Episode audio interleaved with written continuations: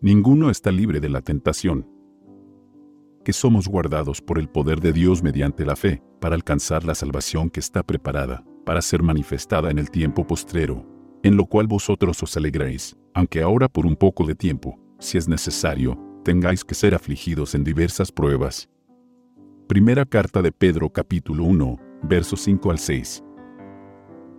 No pensemos que la vida cristiana está exenta de la tentación. Las tentaciones vendrán sobre cada cristiano. El cristiano y el que no acepta a Cristo como su guía tendrán pruebas.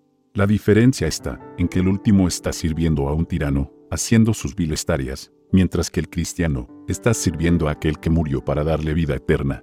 No consideremos la prueba como algo extraño, sino como el medio por el cual somos purificados y fortalecidos.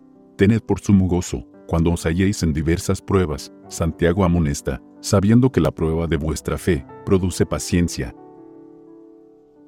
En la vida futura comprenderemos las cosas que aquí nos dejaron grandemente perplejos.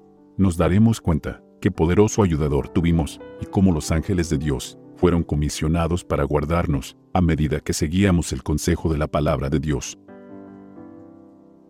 A todos aquellos que lo reciben, Cristo les dará poder para llegar a ser hijos de Dios.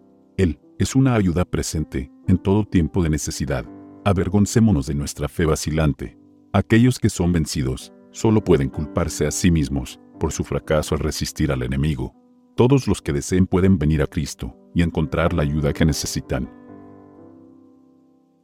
Está entre vosotros el poderoso consejero de los siglos, invitándonos a colocar vuestra confianza en Él. Nos alejaremos de Él hacia los indecisos seres humanos que están tan enteramente necesitados de Dios como nosotros. No hemos sido culpables de esperar tampoco, que ni hemos pedido lo que Dios está anhelando dar. De las misericordias de Jehová haré memoria, de las alabanzas de Jehová, conforme a todo lo que Jehová nos ha dado, y de la grandeza de sus beneficios, hacia la casa de Israel. Porque dijo, ciertamente mi pueblo son hijos que no mienten, y fue su Salvador. En toda angustia de ellos, él fue angustiado, y el ángel de su faz los salvó.